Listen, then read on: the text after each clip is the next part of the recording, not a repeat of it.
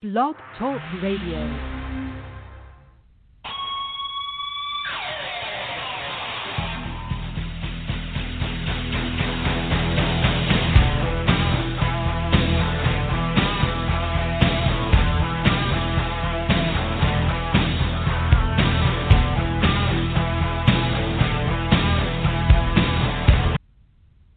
Welcome to Gridiron Blitz, episode 311, right here on TuneIn, Google Cast, Player FM, Apple Podcasts, and on the biggest platform in podcast, iHeartRadio, as well as on Global Women's Sports Radio on Spotify, and as always, right here on Blog Talk Radio. Host Oscar Lopez here. We have a great show today. We got two amazing guests today uh, from the Orlando Anarchy, uh, head coach Kristal Holmes, uh, and then we uh, later in the hour we are going to have the um, WNFC uh, CTO um, April Christler of the uh, and also owner of the Atlanta Phoenix, and we're going to be talking WFA 2020, WNFC 2020. Uh, we should dive into XFL Week Five right now, which was a kind of a, a strange week, especially with the Roughnecks against the Dragons ending. Uh, the the Guardians rebound against the Renegades. The Defenders actually rebound also after having a two week slide against the Battlehawks, who lose obviously after a two week high. Uh, the Wildcats kind of rebounding here and putting up some points with Johnson and company, and also the Vipers kind of revived with Cornelius and uh, Tolliver and company. So we're going to be talking a little bit about XFL. And then before we get out of here, we're going to be talking uh, women's uh, gridiron events coming up here in the next month here, as well as we get ready for April 2020 in terms of the WFA, WNFC in the states. Uh, we also will recap XFFL um, Week Five out of Texas, and then we're going to dive into the, the Sapphire Series, which is continuing as well. Also, LNFA Femenina.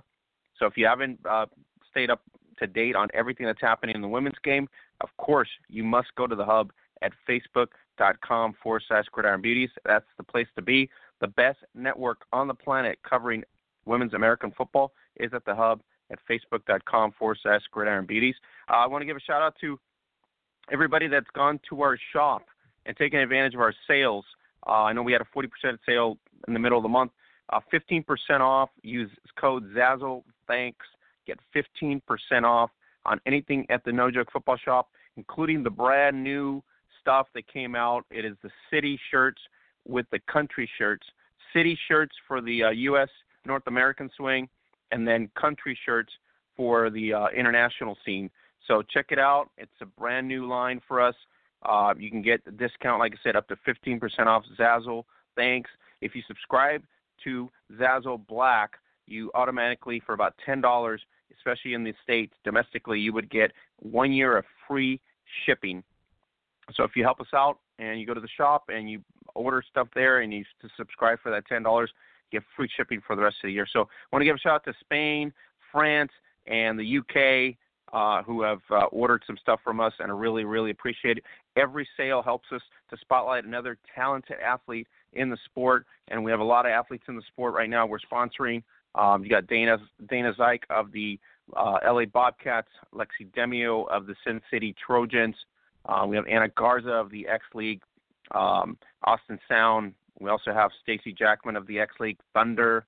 Um, we have a bunch of players, Phoebe Sketcher out of the UK, which is the Birmingham Lions, Sasha Cruz of the WFA Dallas Elite Mustangs. Uh, we also have Renee Hahn in uh, over in Australia. We have um, Christy Moran as well as Lauren Evans um, and Sophia Vincent down south in terms of LaFi. So a lot of athletes that uh, we are spotlighting.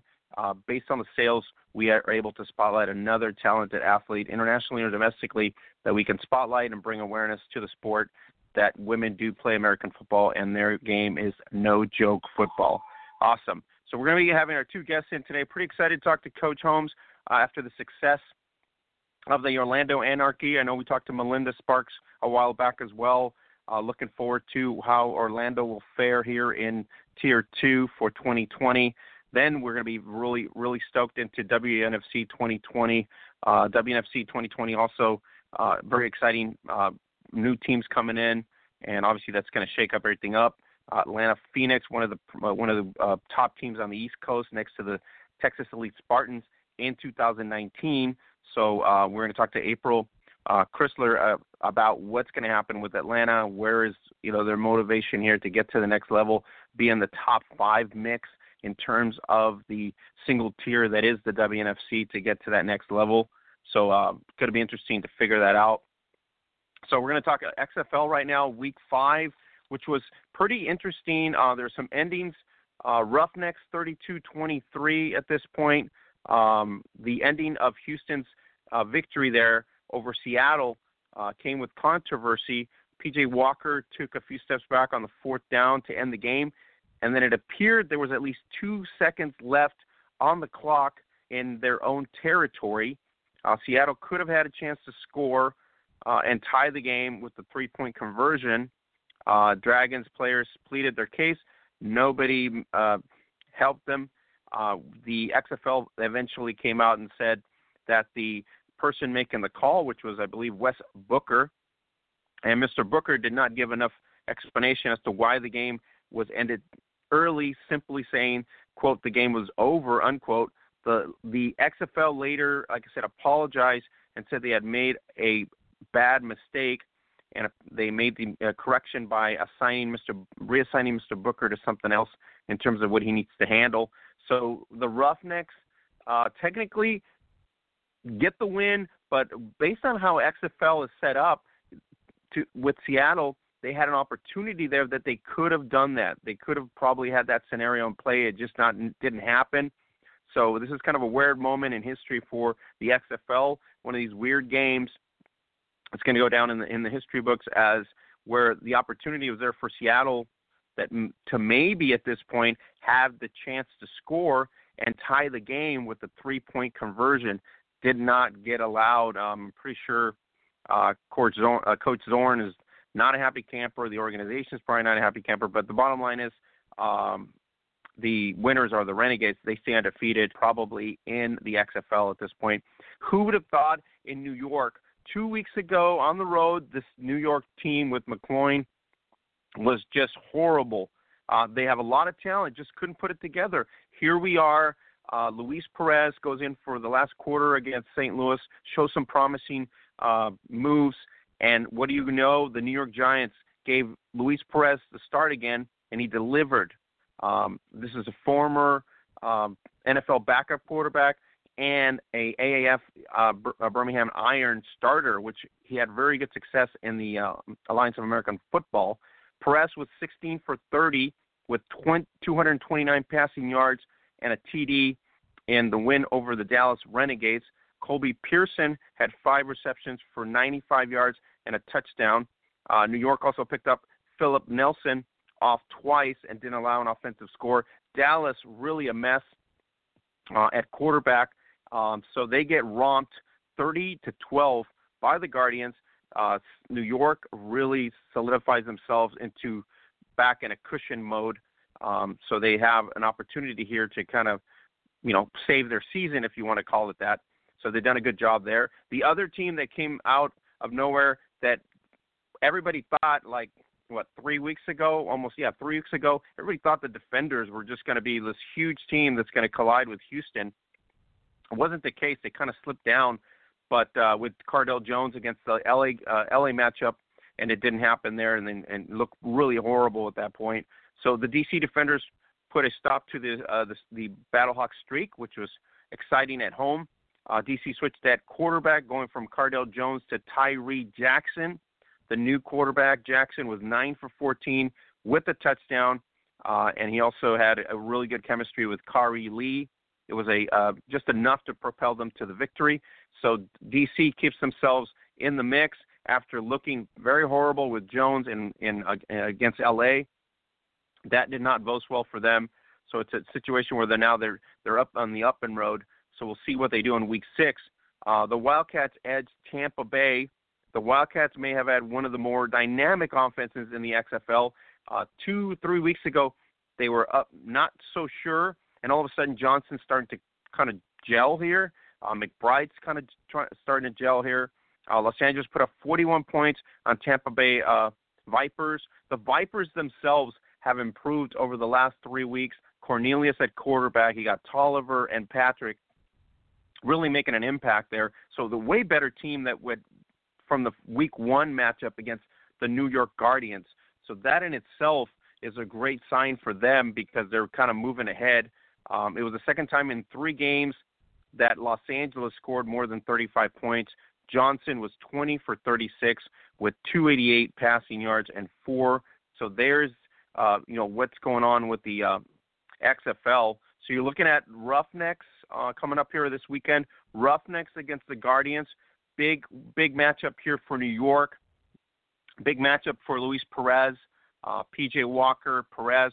Very exciting game. This is anticipation here. Um, if you if you play on FanDuel or DraftKings, this is a huge huge uh, week for everybody, and I'm on there all the time. So you know, it's, there's money to be made, as they say.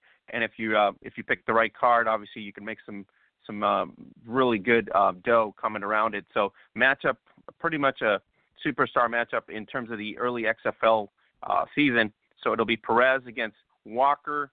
Uh, there's a lot of talent on both sides. Can New York go, uh, you know, get another win at home at MetLife on the, uh, you know, versus the Roughnecks, who are undefeated right now and they're on a real good high. Um, the other battle will be St. Louis. Can they rebound? Tampa Bay in the same boat. Can they rebound? So two teams here looking for a big win. Whoever gets this win is going to be somewhat on an up and up in the in terms of the you know the the seedings. So you have T- Ta'amu, Jason Ta'amu, and you get on uh, Cornelius as well. So it's a really good matchup. Very offensive scheme on both sides. They have good talent on wide receivers, good talent in terms of running backs. So it's going to be a great matchup there. The Renegades and the Defenders, two teams going the they were going the opposite way. Uh, Renegades just a mess right now in terms of leadership. The Defenders switching off on the quarterback's mentality. The defense has played really well as well. So we're looking at DC here, probably to edge Dallas, unless Dallas can step up and surprise us. Which Dallas has very good talent in terms of uh, receivers as well not so much on the run game, but in terms of the receiving, they just need a, a you know quarterback that can get them there. I don't know if Nelson is the key here, but it's not going to happen. So Tyree uh, Jackson's going to be the uh, focus for the defenders to get back on track here. The Wildcats and the Dragons really uh, first time pretty much the West Coast matchup, the equivalent of uh, West Coast matchup here. Uh, LA has stepped up their game, has done a really good job and Seattle now needs to rebound after that horrible incident that happened, obviously in Houston with them getting shafted. So it's a really key here. It's going to be, you know, who who's going to get the better gig here. Uh, on a roll, Los Angeles, uh, the Dragons need to snap that uh, that winning streak from them. The Renegades really need to kind of muster up a win here against DC. DC would have to really come up with a really good uh, matchup to keep themselves in this uh, playoff hunt um, St. Louis on the road again. They have to prove that they can win on the road. They know they can win at home. Can they win on the road? The Vipers now have to prove that they can also win at home. So it's a really good matchup. So week six, in terms of the uh, XFL, is starting to just shape up into this uh, what ifs and who's going to position themselves at this point. Can New York take down the Roughnecks and give them their first loss of the season? Doesn't look like that's going to happen, but it could be uh, starting to the point where if they upset Luis Perez is a really good uh, good passing quarterback. At the same time, has some mobility. Um, so PJ Walker and uh, and company, they really have to worry about this because it looks like New York's maybe on a different uh, different level given the quarterback switch here at this point. The, the DC is going to be in the same boat as well. So we're looking forward to Week Six in terms of the uh, XFL. So recap, week five was um, uh, Roughnecks 32-23 over the Dragons. The Guardians 30 uh, 30 to 12 over the Renegades. Defenders 15 to 6 over the Battlehawks. The Wildcats 41 to 34 uh, over the Vipers. So we'll keep tabs on the XFL in terms of the Week Six matchups. Uh, you can go exclusively to Twitter uh, at Gridiron Beauty on Twitter. We are there every weekend. XFL action, hashtag for the love of football. And we got a bunch of people on there uh, on different Twitter accounts back and forth. And if you check out our Twitter account, you pretty much know we're there every weekend. So we're covering XFL exclusively on Twitter, uh, and then basically recapping it here on the podcast. So it's going to be a really exciting uh, times for that.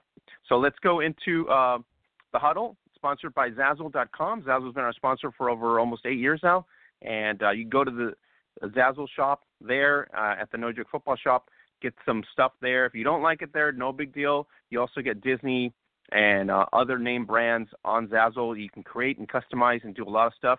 So check it out, Zazzle.com forward slash Gridiron Beauties. Use the, the uh, promo code Zazzle Thanks, and you will save 15% off.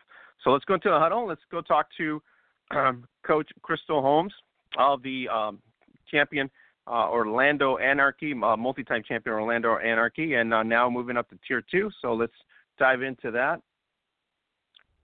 Coach Holmes, are you there? Yes. Hi. How you doing? I'm great. How you doing uh, today?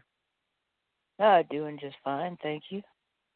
Awesome. Uh, good to hear. Um, I talked to Melinda a while back here. Um, we're kind of excited for 2020. Uh, upgrade in tiers, uh, pretty good success in tier three. Uh, pretty much owned the Florida swing there. Um, so a lot of success for you guys. I know there's been a lot of struggles with rostering and stuff like that, but you guys have kind of stayed the ship and uh, ended up in Golden, Colorado uh, for the you know WFA national championship. So uh, great job.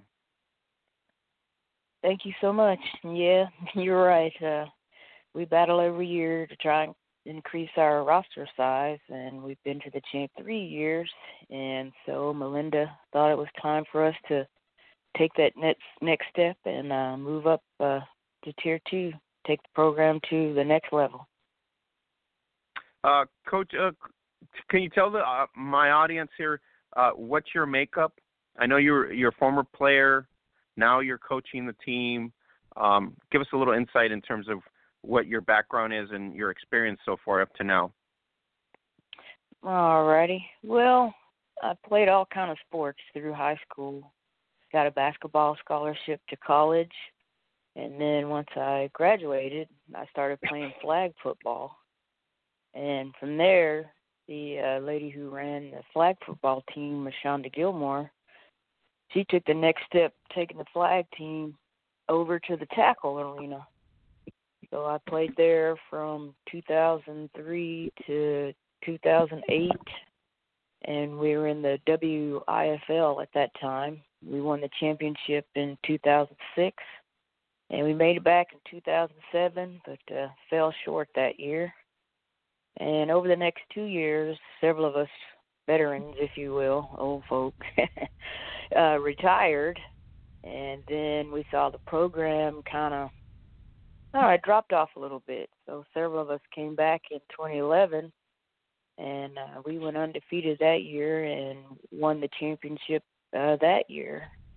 Um, so in 2012, I moved to from Atlanta to Orlando, and uh, did some digging, and uh, found the Orlando Anarchy was here, and just so happened that back when I was playing in 2003, we played uh, the Orlando Mayhem, which of course changed the Orlando Anarchy when they changed leagues, but pretty much is the same ownership. So I contacted Melinda and looked to see if they uh, had any room at any positions or any need for any additional coaches and she she welcomed me with more than open arms. And so i guess uh over the past five seasons i've been coaching with the anarchy different aspects uh running backs cornerbacks special teams and uh year before last coach tony chavez he retired and uh, so the rest of the coaching staff, we met. Uh, they gave me the uh, the nod to uh, take the helm. So that's kind of my gra- background in a short uh, nutshell, if you will. Coach Holmes, um, what do you attribute the success? The fundamentals? I mean, you don't have the body count. Is it just the fact that you guys are stressing a lot more technique and fundamentals? And I know everybody everybody's playing pretty much dual roles on both sides, as Melinda has alluded to. So, uh, you know, tough cookies in terms of the players you have. Yeah, that that's correct. But I tell you what, if there's any sport that's truly for the love of the game, it has to be, you know, women's football. And um I guess what our strong foundation is is you hit the nail on the head there. We stress uh fundamentals, building a strong foundation, not just uh, physically but also mentally. Uh, getting these ladies to understand, you know, the basic theory behind football, if you will. A lot of them don't really know anything about the basics. And I know when I first started playing, we didn't pick up a ball. This is back in flag for probably the first month. We went through drills. We learned the dimensions of the field, um, the uh, different officials on the field, time clocks, overtime, just a lot of things that uh, the, the coaches at the time felt like was very important for the ladies playing since almost all of us didn't get a chance to play, you know, starting at Pee Wee and, and moving on up. So not only building that foundation physically as far as being fundamentally sound and in football shape, but also the, the mental aspect, kind of understanding the game and and why we're asking you to do, uh, you know, what we're asking you to do out on the field. So I think that has played a big part, you know, in the last five or six years of our success as far as, as building our program. Coach Holmes, is it better that you're a female coach that can relate to a female player, or is this? Do you think at this point it doesn't matter? I mean, because now at this point we're almost at another level, right? A lot of players have played Correct. over 12 years, 15 years, 20 years. So I, I mean, I, I don't know. You would have to tell me, but a lot of a lot of coaches tell me it really doesn't matter because if you're doing the basics, if you're coaching the basics, then the gender doesn't matter. Um, and I agree with that. You know, the basics of football or any sport are the basics.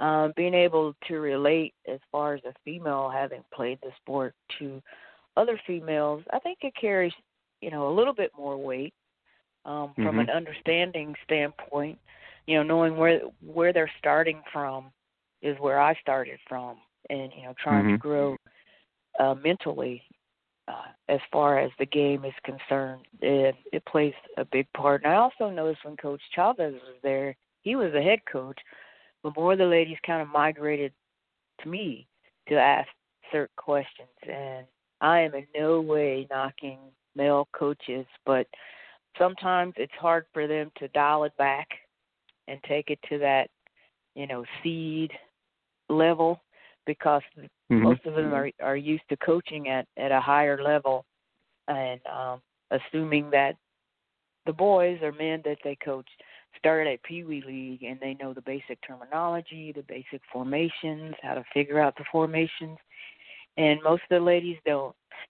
So uh, from that aspect, you know, coming at it from that point of view, I think it's it's kind of an advantage to be able to relate on those terms to uh, to the uh, other female athletes and players. But as far as knowledge and experience in coaching the game, I've learned so much from all the male coaches that I've had over the course of my playing years. So there's a combination there, definitely. But you know, sometimes it, female coaches work with other female players, and sometimes it it doesn't. But for the anarchy, anarchy, excuse me, it seems that it's been, you know, a huge feather in our cap as far as getting these ladies acclimated to football. Coach Holmes, uh, are you treated as a mother, a sister? What's the the concept in terms of when you have to deal with maybe a non-football related issue here, or is it everybody just treating you exactly just as the spearhead of the team? Well, it varies based on the character of the player. Um, okay. Coach Chavez kind of taught me you know, as as a coach, you kind of have to separate yourself, you know, as being a coach and being in that leadership uh, position is different from being a player and being in the player position. And so I saw a lot of that. You know, the players they get together, they build their sisterhood, and I'm included to a certain point. And for the most part, I kind of step back and let them have their time to gel and build the chemistry. But I mean, if there's ever a need to be a mother, you know, a sister, a shoulder, to lean on, a shoulder to cry on, somewhere to come for advice. You know, I told them that my door is always open. So that from that aspect, I think it also builds not a higher level, but a different level between that player and coach relationship. Uh, coach Holmes, do you think we're moving in the right direction? We got uh, some visible people now in the NFL realms. Uh, we have more visibility, bigger sponsorships. Um, we're, we're coming into a new era here in 2020 where both leagues are going to have some sort of exposure in terms of a media status. You know, you got 11 Sports for WFA, you got U2 America for WNFC. Uh, where where do you where do you feel the state of the game is right now for you in terms of your eyes? You know, I think it's about time. Um, like you said, football is football, and uh, the ladies that are out there doing it at the NFL level, be it coaching or also officiating, um, when you put on that helmet, you become a football player. You know, and that that's kind of the dividing line. When you put that helmet, shoulder pads on, you are a football player. But I am super pleased and super supportive of the way that uh, all sports are opening the door, if you will, to allowing females to get in there and offer a different perspective or different point of view. We're not trying to change the game, but there are things that that we've seen in a different way or experienced in a different way and if we can bring that in you know into the men's level and the women's level then i think uh it's only going to make the sport grow. It's going to uh allow uh different fan bases to enjoy the game more understand the game more and also to realize that if you can dream it you can do it. So i really think uh we're definitely headed in the right direction Coach Holmes, I'm going to bring in uh, Mackenzie Brooks, and you probably know her very well. She's she's going to play for the uh, WNFC 2020 Nebraska NiteHawks and co-host here of the of the Blitz. So, Mackenzie, welcome mm-hmm. aboard. Hi, how are we doing today? Hi, Mackenzie's uh, Coach Kristal Holmes from Orlando Anarchy. Doing all right. How about yourself? I, you know, I'm I'm doing pretty good. I'm a little under the weather, but you know, unfortunately, it is that time of year up here, well, up north where I live in Iowa. So it's a little rough, but um, I'm glad you know you were able to come on the podcast. You know, I want to um, thank you for taking time out to come onto the podcast. You know, let us pick your brain a little bit. Um, so this is my uh, there's one question I have for you right now is um, what would you say has been the biggest obstacle within your career so far, as far as um, switching from being a player to being a coach? Uh, well, coming from the Atlanta metro area, if you will, and having a large roster size to coming to Orlando, and uh, the roster size has kind of been a challenge. I think the biggest thing for me as far as transitioning from player to coach is transitioning from that larger roster to a smaller roster where on a larger roster, as you know, players are more specialized into one position and maybe special teams. Well, on a smaller roster, you got to get them all to switch gears, which is a blessing and a curse in itself. A, the blessing part is they get to learn all the aspects of football and not just, you know, tight end or cornerback, etc. But a lot of them play uh tight end and linebacker and they're on special teams. So they they get they get exposure to all phases of the game so that when they watch a football game they're not looking at it. They're actually getting in there and examining you know what's going on and can understand you know what's happening on the field. And for me that's that's been the challenge because when i played i was either a running back or a cornerback and some special teams. Um but luckily i got a chance to play both sides of the ball. So i to me that was the blessing part. The curse part, of course, you know, is the Iron Woman part, the physicality of the sport, the conditioning required to do that, uh, not just physically, but also the mental preparation to be able to shift gears and go from offense to defense to special teams. So, um, for me, it's it, it was having to learn how to divide those into thirds as far as preparing these ladies a to be able to execute on the field and b to understand you know their alignment and assignment you know, once they get out there, be it on offense, defense, or special teams, and for them to understand that football has a total different level of conditioning coming from a athletic background, basketball, softball, track to playing football. It was like a whole whole new world for me as far as being in condition to play the sport and we like to emphasize that you know being in condition is directly related to hopefully reducing number of injuries and also uh, being fundamentally sound. So also the mindset, the chess match that that coaches have to go through on on the sideline. You have to be more analytical. You have to be more involved in all phases of the game. And so for me, that's the challenging and also the the part I enjoy uh, about uh, shifting gears from player to coach. I, I definitely uh, understand the the Iron Woman aspect of the game myself. I have played probably every position except quarterback one or two, and maybe safety right. and corner. But I've done, you know, mm-hmm. I've done the Iron Woman thing. I think this is probably the first season that I haven't had to play the Iron Woman role.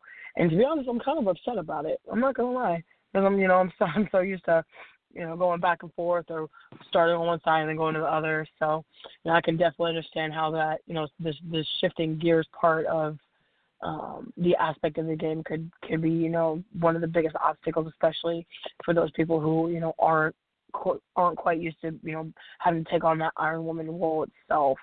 Um, right. So I can definitely understand right. that. Um, so my next question is just, um, what are you looking forward to overall um, this season? as far as um, you know the team itself and um, you know any goals you guys may may have for this the upcoming season. Well, of course, the number one goal is to to win it all. I guess you know why do you play if you're not playing for a ring? But uh, mm-hmm. going back and backing up just a little bit is helping our experienced veterans to grow, uh, to see where they can improve. Um, within themselves and get them to understand that any improvement they make personally is going to carry over directly to the improvement of our football team. And we've got several new ladies out there this year from all kind of backgrounds, soccer, rugby, so on and so forth. And so um, I'm looking forward to watching um, them grow to to uh, mentally understand the basics of football and um, understand that it it can be fun. Yes, it's a grind, you know, preseason and all that, getting prepared. But if you prepare properly, then your reward is going out there having fun, making plays, and and winning football games. So um, I would have to say, first, you know, getting to the championship, winning a championship would be our first goal, and then secondly, is uh, making it to the playoffs. You, know, you can't get to the championship without getting to the playoffs, and uh, you know, winning our football games, taking it one game at a time, and improving. You know, each and every day that that we hit the field. I think that would be uh, kind of my stair step for goals for this season. Very nice. You know, that's it's always great. You know, to have a solid foundational plan and it sounds like you guys have already, you know, started to build on that plan with adding the new girls and, you know, teaching the veterans to, you know, step up more, you know, you know, spread their, you know, spread their knowledge and, you know, spread what they know, um, you know, across the team. It doesn't it doesn't matter. You could be, you know, a tw- ten year, twenty year vet. You could be a first, second year rookie you know you're you know everybody is out here to to achieve the same goal which is you know essentially to get to the playoffs and you know win you know win the ring. So um i love a good plan you know it makes it just it makes everything so much better. Um and right. my just my last question for you is when when you played what was your favorite position and why? Well i thought my favorite position was running back because i loved watching nfl running backs from Barry Sanders to Earl, Earl Campbell to those old school players, you know, strength versus speed and agility. And I played running back my first year. And in the second year, I got moved over to corner, and I fell in love with cornerback. One of our cornerback coach, Coach Craig Couchot, he told us that in his eyes, cornerbacks are probably one of the elite, if not the elite, positions on the field because they have to run backwards just about as well as as well and as fast as they can control their bodies running forward and then transition out of that. And I'd watch many a football game, but I never thought about cornerback position, you know, from that aspect and getting out there and doing it and then we used to have fun with it in practice. We we'd take our some of our best offensive players and say, "Well, come on over here and play a little corner." You know, let's backpedal and turn around and chase people and that kind of thing and you know, helping them if you will, the light bulb go off and them understand that hey, you know, it's not you know, running forward is not just just the thing. You know, there's people out there that have to run forward and backward and twist and turn and and and do all that to be successful at the defensive back position.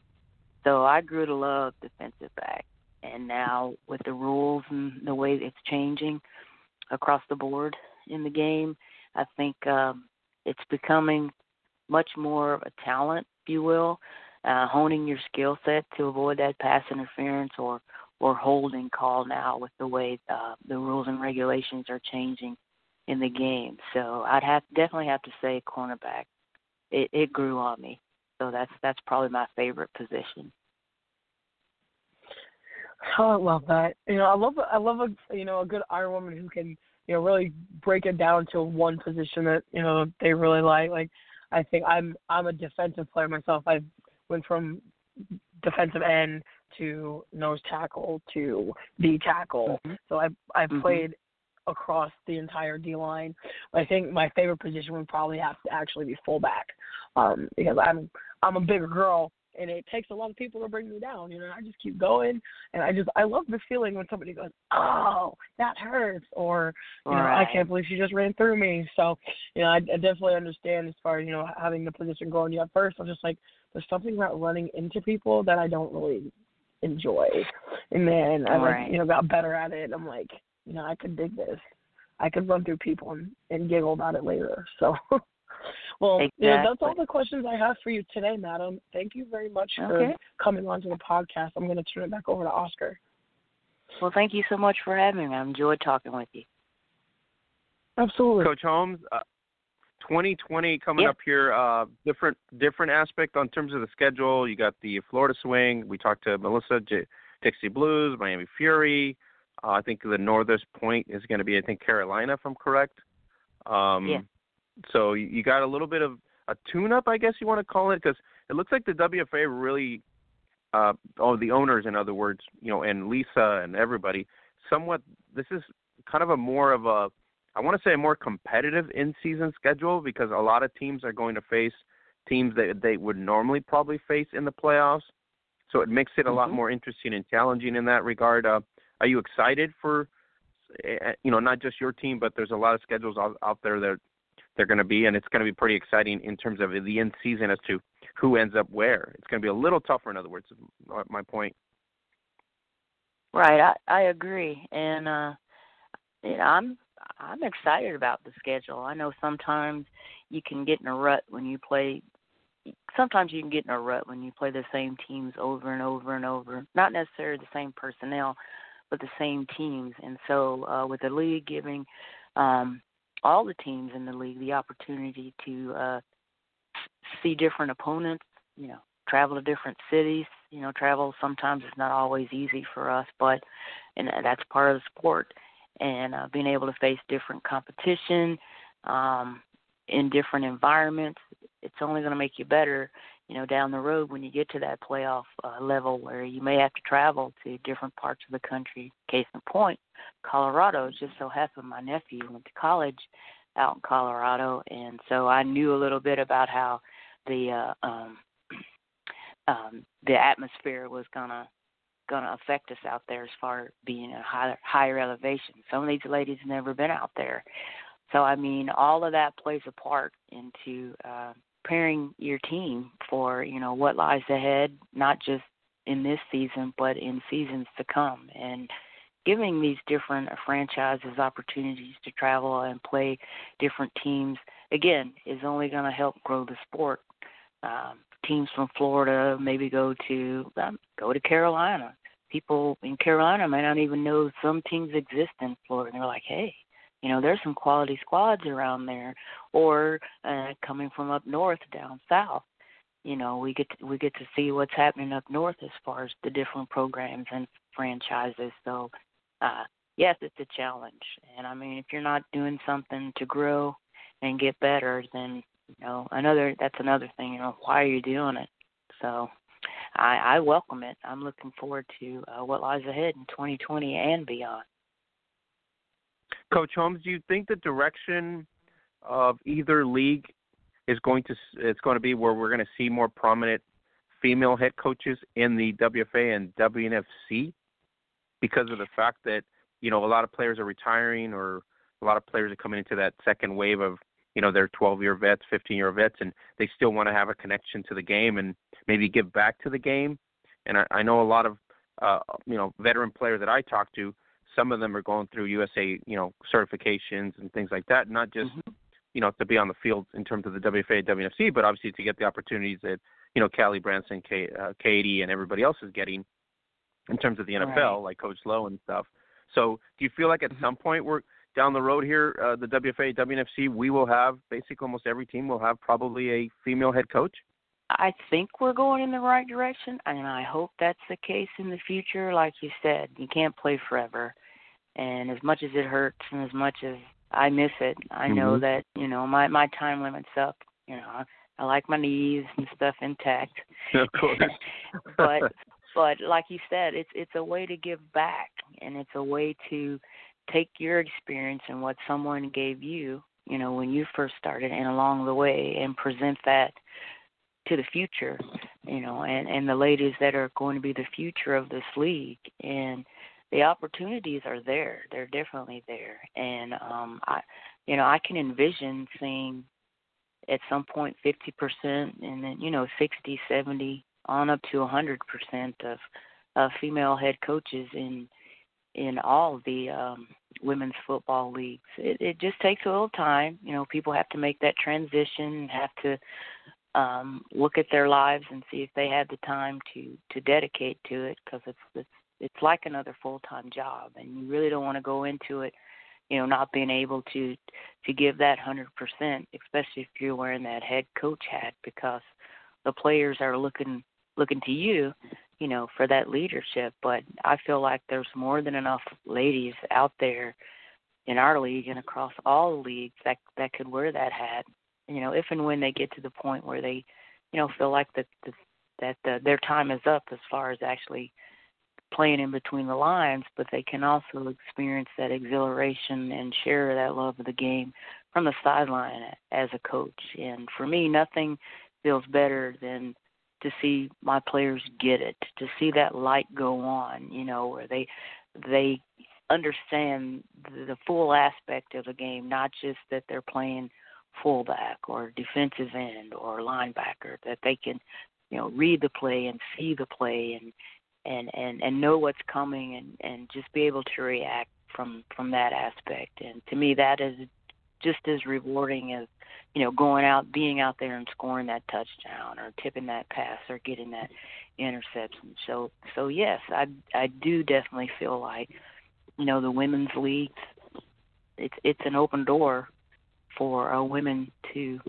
uh, gain experience and become, you know, coaches, offensive coordinators, you know, what whatever floats their boat, if you will, within the the coaching realm. Greater now uh, visibility you got uh, Sam, you know, with the career forums running almost four years now. Um, there's even mm-hmm. opportunities for even players that have never played football, but you know they want to go into administrative and other aspects of just being part of the NFL in terms of the mm-hmm. you know the business sense of it. So I think we made mm-hmm. strides in there, which is a positive. Um, but I think hopefully we get to that stage, you know, where we're like, you know, maybe uh, at a percentage of 80% female head coaches in both, you know, uh, outdoor uh, w, WNFC, WFA, and you're still going to have some uh, male presence there because that's usually how it's going to be. You know, like you said, whether they're mm-hmm. under the head coach and things like that, because there's a lot of coaches mm-hmm. Uh, in high school and every else. They're also trying to gather opportunities, not just because they're going to coach a women's team, but you know they just want to uh, enhance their capabilities and put something on their resume as well to enhance their opportunities right. maybe in for NCAA and other skill sets. So it kind of goes hand in hand. Um, Coach, right. it's been a, kind of a, pleasure to talk to you and uh, uh, bring you on board. I wanted to talk to Melinda to bring you on because uh, you deserve a lot of credit, and including you know your uh, previous coaches as well. So uh, a great program that you guys have put together there with a lot of you know uh, struggles in terms of you know keeping the numbers up and making sure that right. you know everybody stays healthy and doesn't become a mass unit by week eight in some right. aspects. Um, exactly. But you know, credit credit to you guys for doing a great job.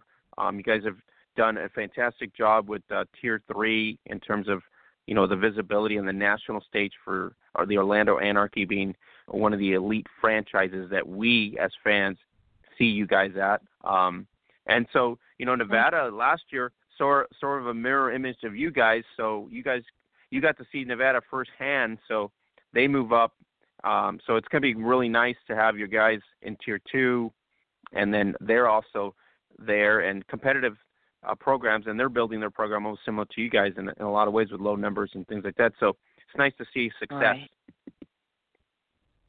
Exactly. Yeah. Well, thank you so much for having me, and and thank you so much for uh, all the kind words that you've spoken about me and about the Orlando Anarchy. But can't do it by myself. You know, got a great staff Of course, Melinda's a great owner. She never sleeps. I stay on her to get a nap somewhere, but uh, you know she's out there shaking trees and turning over rocks and you know doing what she can to keep us going. And as far as Nevada, you know, hats off to them. They've got a great program again with low numbers. So that's just proof to say it's not quantity, you know, it's the quality right. that's that's behind right. each player. And again, thank you so very much for having me. Um, it's been an honor to to be on the show. Thank you, uh, Coach uh, Holmes. Uh, we look forward to the in-season battles, and then maybe at the end of the uh, you know eight-week cycle here, see where we're at and where you're going to land, and uh, maybe have a chat about the playoffs and going there. But we're really excited for WFA 2020. Kind of get going. Uh, game of the week for on 11 Sports. Um, a lot of major sponsors uh, in terms of what Lisa has done so far for this new season. So a lot of excitement mm-hmm. for the new season. So thank you again for coming on and really appreciate it. All right. Thank you so much. You all take care. Kenzie, there you go. Um, yeah, Coach Holmes, Orlando Anarchy, and what a program there. And we're looking at Nevada Storm as well as a big time program coming up. So, um, I mean, success, you can't, low numbers, success. Uh, Iron Women, it's hashtag right Iron Woman. You know, Iron Woman is really the thing to be these days. I mean, it really is. Uh, I, for one, I I really enjoyed having Coach Holmes on. In fact, I had I enjoyed having both both the Anarchy coaches on. I I love it. You know, I you know I I love a good, you know, I love a good football conversation, Oscar, and that's what we do here. Is we have great football conversations with great football minds and I think that's why we're one of the best podcasts out there. Yeah, no, I mean we we want to bring and spotlight, um, you know, these successful teams in both leagues, and a lot of you know a lot of people say, well, you know, you get you got to spotlight every team. Well, we don't have the time, but we do have the time to spotlight, you know, and give credit and those that obviously are at the at the highest level week uh, year in year out basically is really what we want to spotlight and you know, they were part of the top, what I top six, which are that they were the top six in, in terms of the WFA. So they're the top six. They are the cream of the crop, and and and to you know to to not spotlight them, to not bring them on here frequently, and to not give them their their uh, you know attaboys for doing a great job in terms of fundamentals, doing a great job in terms of administration, you know, all that stuff. Uh, it would be just injustice. So we got to do them justice by uh, getting that. I know there's a lot of other teams. You know, there's obviously over 60 something teams, but the reality is we got to spotlight uh, to bring attention and awareness that this sport is badass.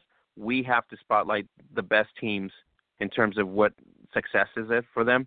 And Coach Holmes has done a uh, has done a great job in terms of you know bringing bringing a program, you know, taking over from a previous successful coach and putting this uh, franchise back on the map. So I'm tickled pink in terms of like like I told Melinda, kind of exciting, eh, eh, uh, Mackenzzie, because we don't know what this tier two and then all this competitive scheduling that is literally we're looking forward to 2020 is going to uh, impact a lot of teams. Are we going to see great matchups, right, week to week? Are we going to see blowouts week to week? I mean, there's just a lot of like what ifs. Yeah, you know, it and it's always funny. I mean, you know, you the only thing we can do right now is is speculate. You know, speculation is what we can do right now because seasons haven't started yet. I mean, seasons start in about mm, three weeks ish. So, you know, what we can do is you can just kind of speculate and go off of, you know, what's happened you know what happened last year. You know kind of the speculation and anticipation if you will. So and i think that's that's what the best part about going into any season whether it's uh women's you know international uh women's us nfl college xfl legends league you know it, it does that's i think that's what makes uh, the waiting game as far as going into season such a good thing is because you know you can speculate, make your opinions, and you know kind of see if your opinions and speculation were right between uh, the start of season or preseason, start of season, and then uh, you know, end of season playoffs, championships, things like that. So it's going to be good, Oscar. I mean, it always is, but I feel like 2020 is just going to be very. It's going to be very, very exciting. Very exciting. I think it's going to be better because you know, last year we got the taste with the rebellion and doing Facebook Live and San Diego Digital Imaging doing the thing for the WNF, WNFC, sort of elevated the game, right? Because before we used to have YouTube or doing something like that, but now we got it, you know, a little bit more pro, in other words. And then now we have 11 Sports Game of the Week for WFA. You got U2 America for WNFC coming up here. So, kind of like it's like we're shifting to another level. In other words, that's the excitement part. And then you make competitive scheduling looking forward to all these matchups, right? I mean, for us that follow the sport, I mean, I'm the national media on an, on a, on any scale doesn't follow any of this, but for us, you know, that do follow it and are diehards about it, it really just makes us kind of anticipate all this excitement and you know St. Louis versus Boston in the middle of May. Who who would have thought that? That would have never happened in the past, and now it's going to happen. Yeah, I don't. So, yeah, yeah. You know, before I don't we used to get think Boston, DC, right? Boston, Pittsburgh. Right. And now we're going to get St. Louis, the best team in Tier 2 of 2019, against the top dog in Tier 1 and probably the best team on the planet, Boston, in in May. That's like uh, you can tell I've already circled that pretty pretty well. Yeah, you know, I I can tell that's been circled on your calendar for a little over a year now, Oscar. So I'm excited, you know what I mean? And, and to see Adrienne Smith, Taylor Hay, uh, just you know, just everybody just com- competitive.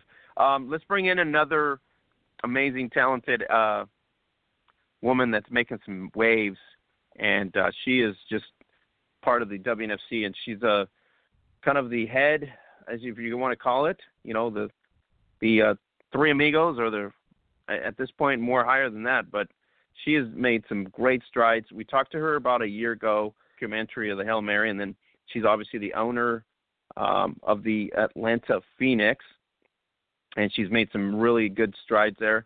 And one of the, uh, you know, triplets, if you want to call it, for the WNFC Drive and Chief Technical Officer, and that obviously will be um, April Christler, and uh, she has done a great job. April, thanks for making the time. I know you're a busy, busy lady. Thanks for having me. I, I appreciate having the uh, the forum to talk. You know, talk women's football. I talk it all day. Seems like even. Well, we're I'm, just tickled, excited you know, that uh, this is kind of a new. The 2020 on both sides is kind of like, um, I don't know, kids anticipation for candy, I guess, if you want to call it. We're anticipating a lot of a lot of cool stuff on both leagues. Um, your team last year was really exciting in terms of the East Coast swing and the WNFC against the uh, the elite Spartans over there with the Jenkins crowd, and so uh, and then you're making history with your team. Uh, uh, Luis uh, uh, of Mexico, first touchdown in the WNFC history. That was pretty awesome. Yep. Yeah. Um. Yeah. And another tidbit of what Atlanta is doing this year is um, we've actually brought in. Um, I'm I'm pretty excited about our our coaches that we brought in, and I don't know if anybody's aware that we have. Uh, I would like to say an all female coaching staff, but we it's we have uh, we have an all female coaching staff and one prince. So we've got one guy. so we kind of flipped the flipped the the the previous standard in in football, yeah, yeah. and we actually are um, being led this year by an almost entirely female um, coaching staff, and they are some uh, pretty phenomenal Atlanta legends um, in football. They were they are, they're actually the the women who brought football to Atlanta, and so we have a, a long legacy of of, uh, of football greatness between them, and they've won a couple of women's football championships already. And so um, they're going to bring this champion, you know, elitist type of mindset that I think that we have been missing um, to match the athleticism that, that Atlanta has already been pretty well known for. I think that we have probably, and I'm going to say this, and I'm not, you can call me biased if you want to, but I think that we have a, a collective of the most um, athletic women um, in the league. And um, arguably, obviously, if somebody wants to pick up the phone and call me and argue with me about it, I'll, I'll give you a run for your money on it. But um, but yeah, but now we've got the coaches to to match and they are um, they are legends in the game, and so we're pretty excited about that bit of history that we're making this year that we've kind of kept to ourselves until now, obviously. Well, Crystal, thanks for breaking it up here because first and foremost, you got the biggest audience, but appreciate that. Um, Chris, uh, Kristal Holmes, we just talked to her about the anarchy and she said this is the wave. This is going to be the wave. We're at some point we're going to see WFA, WNFC, um, you know, all female coaching staffs in season, just like you would normally see in NCAA or NFL. Absolutely, absolutely. That's my former teammate, by the way, um, Kristal Holmes. We've got some history together mm-hmm. as well. So she's uh she's one of my favorite people from the moment that I met her on the gridiron in Atlanta, and uh, she was one of my captains. And so um, it was it, it was only time before you know she transitioned into um, you know sharing her knowledge base with um, with with women to who love this sport. So that, they've got a they've got a gem right there because I learned a lot from her, and that was a long time ago. So I know that Orlando's uh, I know that they're proud to have her as a as a part of their group. All right, head coach now, uh, pretty successful three year run there, um, putting the, the program on the map, even with low numbers. Uh, so yeah, she's she's been amazing down there as well. She's done a great job there. Um, yep. Where do you see your yourself?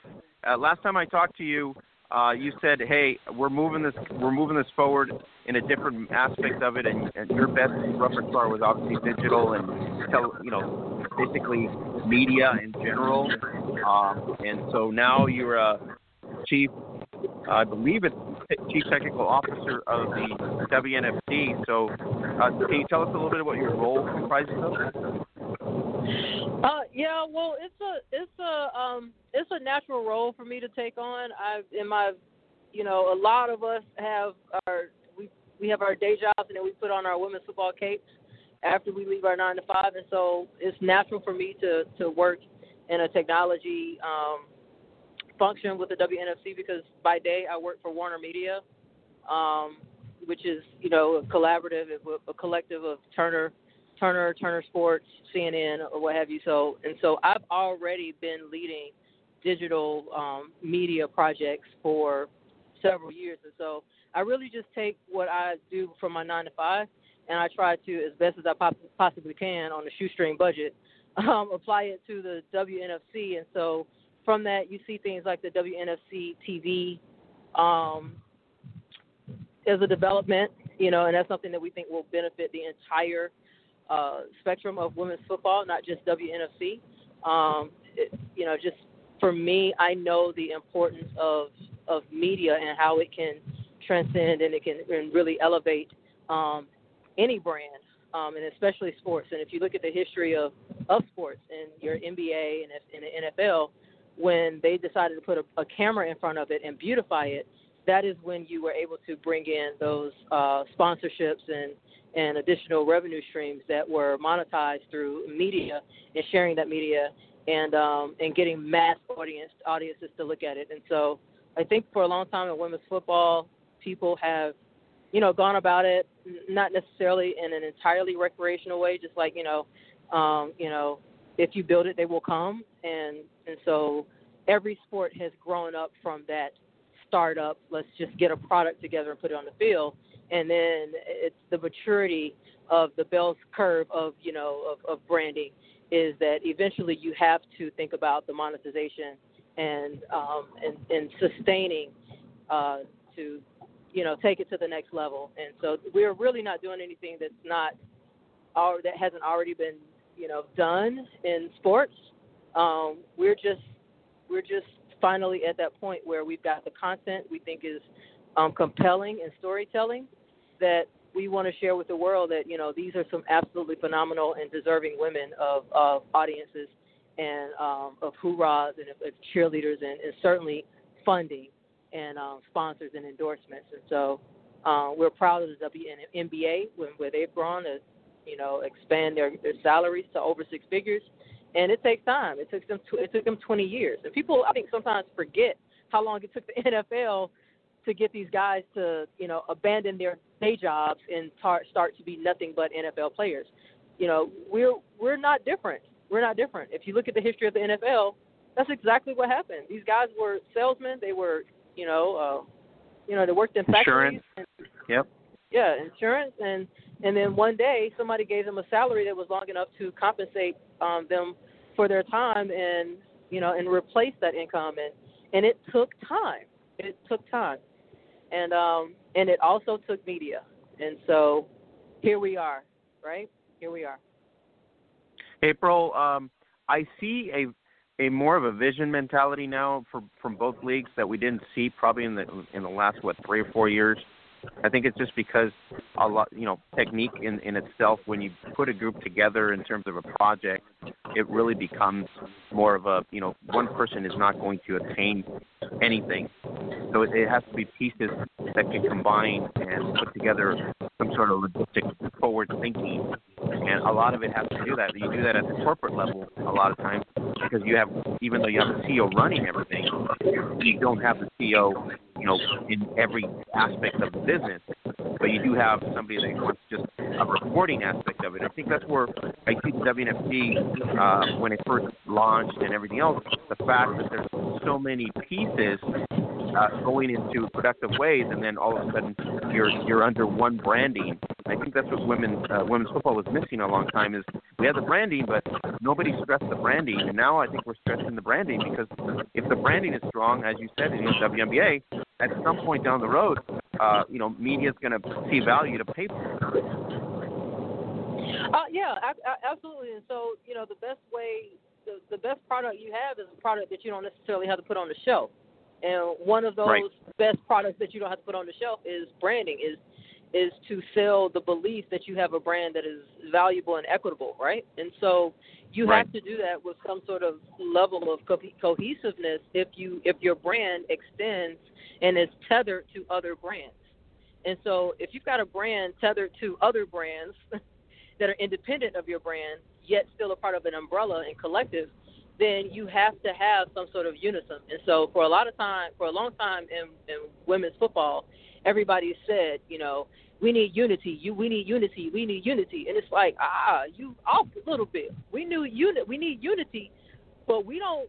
We need unity in a way that you guys haven't ever really thought about. And so when when OJ and my OJ and myself and and you know, and Elizabeth and, and our commissioner Kay, you know, uh, Candace Pritchett, we when we talked about putting this thing together and we started growing it, we knew that what was most important important in the unity is the unification of the brand, and so mm-hmm. that's the unity that makes the biggest difference. The unity of we all need to come together under one, you know, house of league. Name a league that has one. Name, name a name a sport that has one league. Name one. You can't. No, I mean that's why I'm saying that was kind of like a mis- misunderstanding because even though we had the puzzles, there was not one league that was willing to stick out in a business mode. Everybody was on a re- recreational mode, and so Absolutely. now that we we have somebody with a business mode, um, the branding makes sense. I mean, I'll, I'll tell you from my aspect of it, when I started doing my thing, you know, everybody said, hey, you got to change your name. You got to change your name, whatever. And I, I, my aspect is, you know, pay me to change my name. Well, nobody could pay me to change my name, right? So you, Right. you make me, you make me, you give me money to change my name. Uh, offer me something to change my name. Let's do it. The same concept applies here, right? If your brand is strong enough, right? Somebody's going to offer you an offer. Somebody's going to say, "We want that. I want to showcase that. I want to display that. I, I want to be part of that." Uh, I think Yeah. that's the change that we've made uh, from a year ago, right? It, it's now that we're in year two. I think the most proudest thing that you could say at this point, we talked to Elizabeth, one of the proudest moments for the WNFC was to to finish the season with no forfeit, and that was a logistic, probably a logistic, you know, I wouldn't say nightmare, but basically a logistic collaboration of everybody being on the same page by going, hey, we're not going to have a forfeit, period Right. you know the, the, the administrative stress on everybody because you have to be successful, right? You have Adidas now on your on your back; they require something from you. You got Riddell; they require something from you. Just like you require something of them going forward, uh, you still have to honor that stuff. Otherwise, you're not going to get, you know, the support, or you're not going to get the funding, or you're not going to get the recognition for being a somewhat uh, a valuable branding that needs to be supported. Yeah, and and that speaks to that speaks to the the premise behind the tag, the initial tagline or hash hashtag, so to say, Mhm. that we came out with. It we got a little heat about it, and we we didn't back Oh, yeah. down by by saying step your game up. We weren't saying step your game up like we're better than everybody else. We're saying it's time. We're saying it's time for us all to step our game up to the next level. And You if somebody April, you to saw the it, you saw the uh you saw the group boards just light up like firecrackers uh I, I, because I'm, of that hashtag. again, I'm coming from practice, so I'm in a car, so I can't see it. But so you you can tell me what they're doing, what they're saying. I'm I'm trying to be no, as I'm just and saying a year ago possible. when you introduced that, to your point, you know, all the group boards were just like you know, they were lighting up like it was a bad thing Yeah. or something. No, it was just it was just a like you It's said, it was a- a moment of realization. It's like, are we gonna make it happen or we're not? Yeah, yeah, and you know, and so we we we stepped our game up. You know what I mean? It's it's not like we were not inclusive. it's not like we we said to everybody else that you're the only ones that have to step your game up. It's a challenge to everybody in this sport. It's a challenge to everybody in this sport who says that they want the next level to be a reality. And so we stepped our game up. We said no forfeits by any means necessary. We're gonna we're gonna assure that that's not gonna happen. And you know, we said we will look the same. And now people get it. Now people get Yep. why Yep. we we have to have one brand that and, and God bless them. You know, I'm not saying anything about anybody that goes and, and gets their own uniforms and and through the other methods, the onshore, out, offshore. You know, but we're saying in the WNFC, this is what we want to do. And if that's not what you want to do, there is a platform for you. But we Right. That taking it to the next level and stepping the game up for us all is cohesiveness and unification through a common message, a common vision, and a, mix, a mission, and and having tactical tactical ways to execute that that you can see where a lot of times brands haven't believed in women's football because they they've missed that. They've missed seeing that there is an actual end game to this. Seeing it, not just speaking it. Because we can we can go on the field and say that the end game is we want women to get paid to play football. And you can't see that just by putting the game on. You have to see Right. it in a very strategic move together that we are all buying into the future of women's football. And if you don't buy into the women women's football future yourself, it's just like any entrepreneurial effort.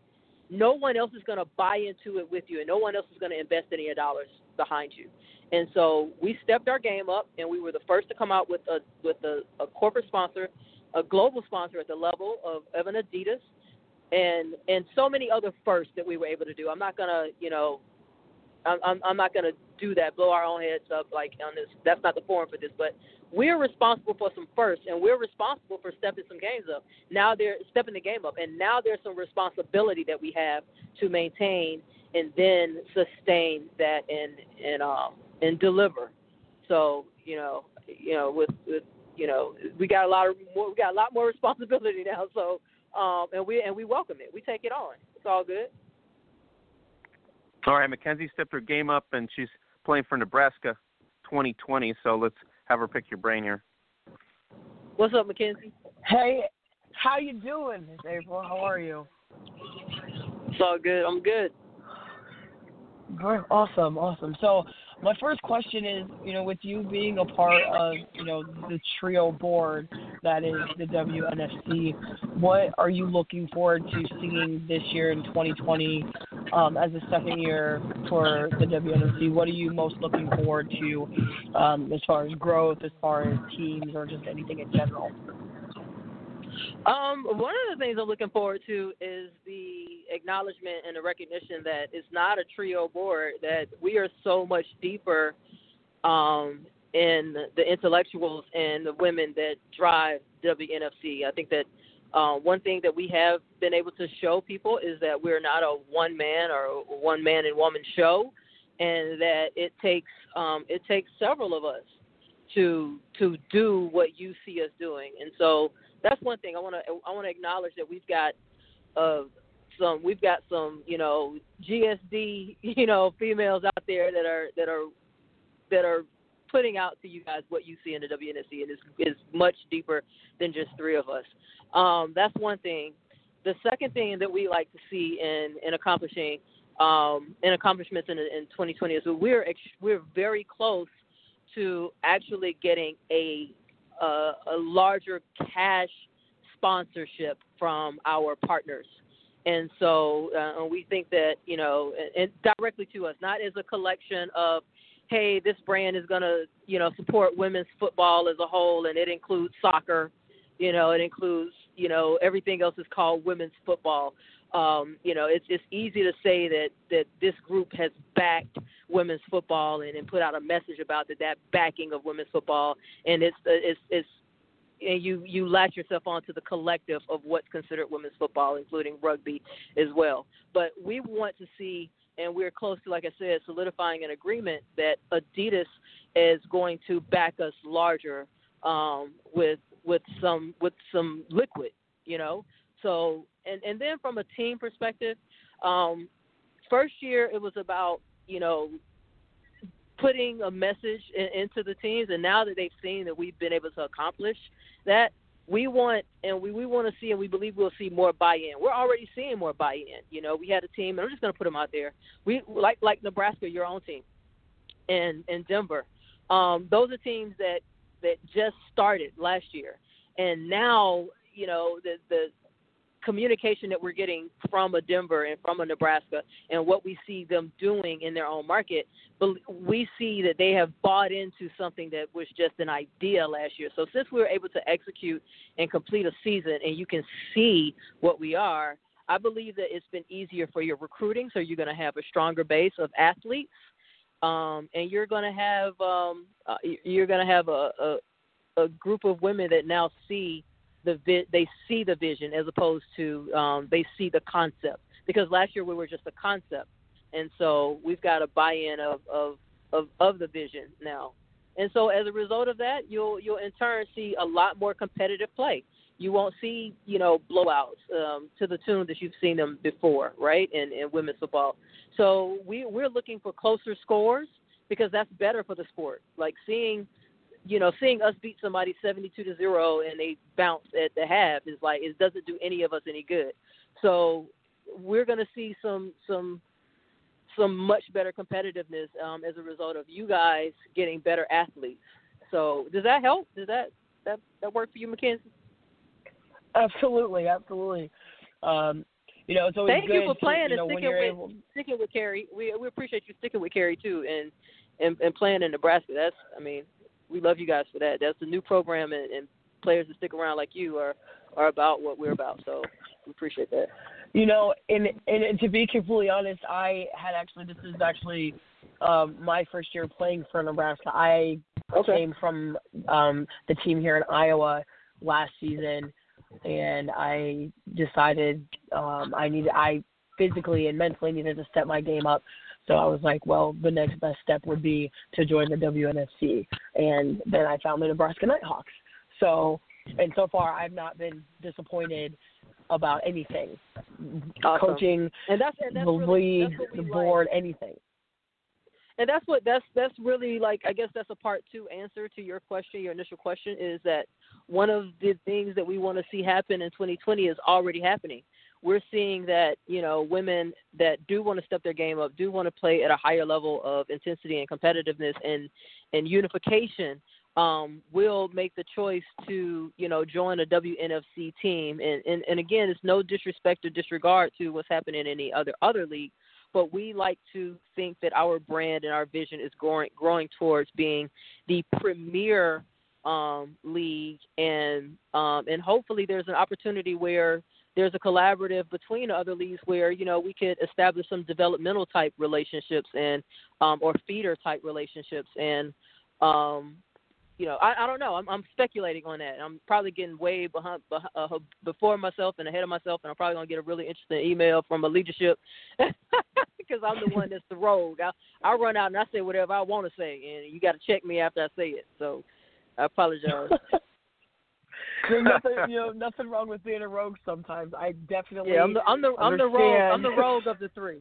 I'm the rogue of the three. I'm gonna let you know that right now. I love. I You're, love you're that. out of the cage. love- Is that what you're telling us that. today? What's that? Oh.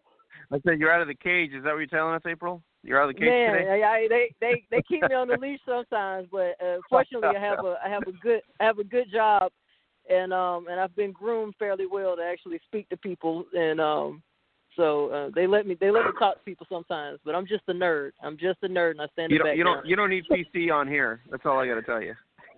Man, Yeah, none of that here. don't tell me that. Oh boy. All right. Well, you know, so Atlanta's that kind of team. question. Atlanta's that kind of brand anyway. We're Oh, yeah, Atlanta. yeah. That it, it's it's the tone from the Oh, top, yeah. right? So if you ever thought that my team was a little bit too extra, a little bit too swaggy, a little bit too whatever, it's the tone from the top. They get it. They get it from me, and I just want to apologize to all of women's football for whatever my team has ever been to everybody. So, um, yeah. I love it. I love that. Oh man. But you know, I I would much rather be you know, I'd much rather be truthful and extra than untruthful and boring. Look, you know, you can't have it both ways. I would much rather pick the more exciting of the two. So yeah, I appreciate you for that. Yeah, I you're love that. welcome. You're welcome. So just one final question is, um, with you know you and OJ and Candace and everybody else that's made you know the WNFC possible as far as you know having its own shtick now. What is something that you know your you personally are looking to um, kind of step your game up with? So as far as like whether it's in your your own organization or yourself as a board member, like what is what are those one or two things you're looking to do personally to step your game up for 2020? Uh, make no mistake, it's about monetization. Make no mistake, it's about monetization. We if we figure out how to monetize um, every second um, of you all putting you know putting forth the effort and, and maximum effort and um, and making the sacrifices you do. Um, if we find monetization to sustainability, then that's um, that's the way that I would have contributed to stepping my game up for stepping you all's game up as well. Um, we've got to put, you know, some dollar signs behind um, each player. And and I don't know if anybody thinks that you know that's just means that just means paying the players like paying the players. It's like I look I work at Warner I work at Warner Media I make my you know, I make my good job salary, but it's not enough to to pay any of the players, and, and so I don't think that people understand that that it doesn't come from the league level to pay players. I think that people don't understand that when you go when you talk about paying players, you talk about the revenue that these leagues are earning to be able to um, um to pay the players. There's jersey sales, right? There's there's you know there's cups, there's pennants. It's not just selling the seats. If you that's a finite number. Each each stadium has a finite number. And so if you do the math on how many seats that you sell to in the NFL or in the WNBA, it doesn't cover the salary of the players. It takes those other streams of revenue um, in advertising, and and it's not just sponsors, but you, we have to find other streams of revenue to monetize um, women's football. And I believe that the biggest and most impactful monetization uh, platform is content and content delivery, editorial. Um, um, ads, um, advertising, and, and and showing business owners that we are a great platform to get a message, their message, in front of people, and and and we can create some amazing stories. Um, and you, you the player, we want to. We OJ has an initiative that she's super passionate about being transparent and making sure that the players are the are the highlight. The players are the people that make this thing happen. You you may think it's a trio, what have you, but really it's you. It's you that's made the sacrifice to do this. It's you who's put your body on the line to do this.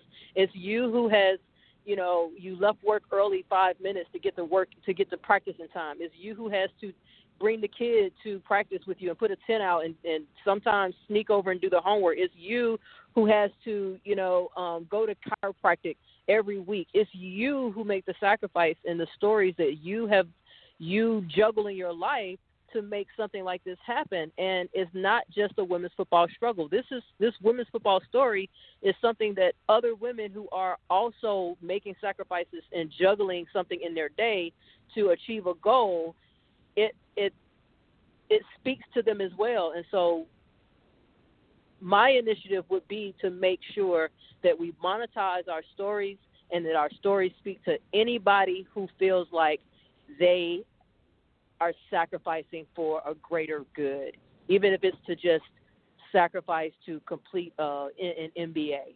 And they never step foot on a women's football field, but we can tell a story that can reach them and that they can um, they can see themselves in something that we're doing and and perhaps in that we can be some type, some type of inspiration for them to complete their goal. And if their goal may not be making a touchdown, it may just be walking across the stage.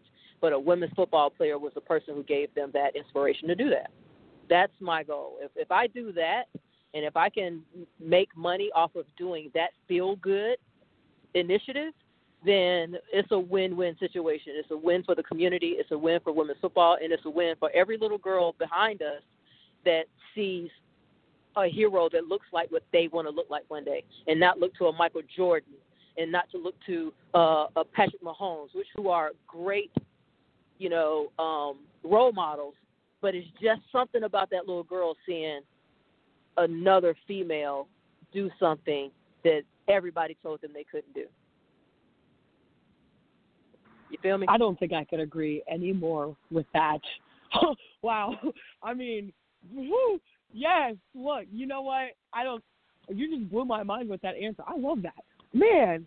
I mean, and you're not even wrong. Like, it's it's just the fact that you know there's so many male uh, you know, role models and, you know, male inspirational inspirations as far as um, sports are concerned. And, you know, nowadays, now with the women's game, you know, actually stepping its game up and with a women's game as far as football is concerned, finally starting to get the recognition that it has so well deserved for a while. And now that little girls behind us are starting to see that, hey, I can put on pads and still run through people and still, you know, and still be a girl. I don't have to pretend to be something I'm not. You know, yep. I can still I can still do this, and I think that's the key right there. Um, but I do have to go. I appreciate you for coming on. Thank you so much. I'm going to turn it back over to Oscar, and I hope you guys both have a great night. Peace to you, and if I see you, make sure if I see you during the playoffs, uh, it's going to be in Atlanta. Make sure you you step to me. I'm gonna be the uh, I'm gonna be the, the probably the, I'm gonna be the fat one in the glasses. Watch out, I'm on a diet. I might I might I might drop some weight by the time we had a playoff. So I might be a little. Oh my god! Uh, I love it. All right, y'all. You guys oh have a god. good night. All right. Bye bye. Bye. All right, April. Um, it's been fun. Always fun to have you on. Um, just no different than OJ when she's on here as well, and Elizabeth. So, uh, what what uh, what exciting things are we, we're going to see from Atlanta? In, international players, or what are we looking for? I know you're not going to you're not going to give away any secrets, but uh, the elite Spartans probably on your radar, I presume at this point. Who? The Elite Spartans. Who are? Who is that? What? What? Who are what they? I know. Who are they? that? Who are these? What city and Who are state these is that? Texas Elite Spartans? Oh, they're out of Texas. Out of Texas. Do they? Do they even have a city that they're out of? Did they? Did they not identify the city Oh. that they're out of? Because we're we're in Atlanta. Did they not identify the city? Wow. Sorry. Wow. Sorry. I, I can see two people, uh, two people already listening here, to send really me, send me some info. Send me some info about these these. See, send me some info about them. I'd love to look up Uh, something about them. They're white and blue. I don't know if you noticed last year. white, They black, and blue. White, back, black, and blue. Okay. Oh. That sounds familiar. Oh. sounds it does familiar. sound familiar. No, what? Um, If you if you Oh, haven't heard OJ, I text me. presume you you know her number. you can probably get her on speaker. Listen, OJ and I are the biggest competitors, and we talk so much Oh, cash money, sugar, honey, iced tea to each other uh, on a weekly basis. Her and her, her and her, you know, she got some slugs over there, so I hear. And I'm not talking. I'm not talking about those. She's got slugs, and I just, just you know, and that's their nitro. That's their nitro rate is is, is sluggish. Have you seen So, uh, that Nitro front line? Have you seen that? That's scary. Nitro. Who scary? Hey, I mean, yeah, if they take the helmets off, I'll agree. That's some fear. some fear. nice. Nice. I don't know if you've seen us with our helmets off, but we is uh, we the WNFC finest. I don't know if you've seen us with our helmets off. oh helmets my off. god. WNFC You guys finest. are rising. I'm I, I'm I'm assuming you're rising so- this year. We are we we always rising. That's what we do in Atlanta. I don't know if you guys are familiar with the history of Atlanta, but this is what Oh, we yeah. do. We rise. We rise. They You're- may you're- be you're- elite, you're making we me- rise. You're making me crack up really bad here. But, uh, I mean, she's I- gonna text me. It's all good. She's gonna No, text no, no. OJ's not gonna text you. OJ's gonna make a video. she call is, you out. She is. And my video gonna beat her video. I'm, if she Oh, sends me a video, God. I'm gonna send her one better. She better Oh, she better work on sending me a video, and I'm gonna monetize it and make money off her team. How about that? April, Come on, you just called you her at? up for not working. What's up with that? Yeah, I mean, I just I just work here. I just work here. I just figured Oh, to end God. this end this on something that, that make your fans happy. oh You know, yeah, yeah. that's what course. Atlanta does. We're, So we're that's all, what you can expect from. Atlanta. We we're a pretty exciting team to watch. We we're So you're, pretty. you're uh, coming for Texas. The bottom line, Yeah. coming for Texas. Yeah. Nice. Yeah. I told You got any send me more information international- about this Texas You got any uh, international players that are, are going to be on your squad this year at all? You got anybody planned? I know last year you had Mondragon, who obviously scored the first touchdown in WNFC history. Look at that owner, first touchdown in WNF Yeah. history. Wow. Yeah, unfortunately, unfortunately, our um our international players had to return to Mexico because um they they have to play for their country for the next um world championship and so um them playing in um playing in Atlanta would have disqualified them from um in uh, from eligibility um for the league that they play in. They have certain rules that, you know, um we just we found out about all of us found out about them as well um after they had already come to Atlanta. But I I brought them into Atlanta and then like a week later uh when their federation found out they're in Atlanta they had to go back to Mexico. So that's it was a loss, you know, and and not just because of the talent, but we we love Liz and we had already grown to love Anna. And so, um, yeah, we we miss them already. They gave us a certain flavor that we love. So, um, so that won't be a part of it. But again, we, you know, when we when we step onto the field and we have these phenomenal women coaches, um, and there's some representation from Team USA on our coaches staff, and again, our um, our head coach, um, Angela Death Row. Uh, she scored the first touchdown for women's football in Atlanta and then we've got track star and you know brilliant mind Georgia Tech uh, um, star uh, Charmaine um, Chin and and again she was she was my quarterback when I played and, Mhm. again these women have Mhm. already led and won uh, two women's football championships. And so a lot of times in winning championship you just have to know how to pull out championship mindset in your players. And I think that that's something that they have. No disrespect to the guys but there's just something about women who know the sport and who are passionate about the sport because they started the sport in Atlanta. There's something that they can give to my girls that I don't think that the uh, that that that was the missing piece that we we were not um, we didn't have in the in, in the previous coaching um, staffs. April, are you excited that uh, all the new uh, new teams that are coming in this year in terms of an overall umbrella? Uh, we got Philadelphia, we got you know um, all those teams in the East Coast basically that acquired on uh, on your coast. It's it's going to make it really exciting in terms of us fans to see all these new teams on the East Coast uh, trying to take down that big dog in Texas.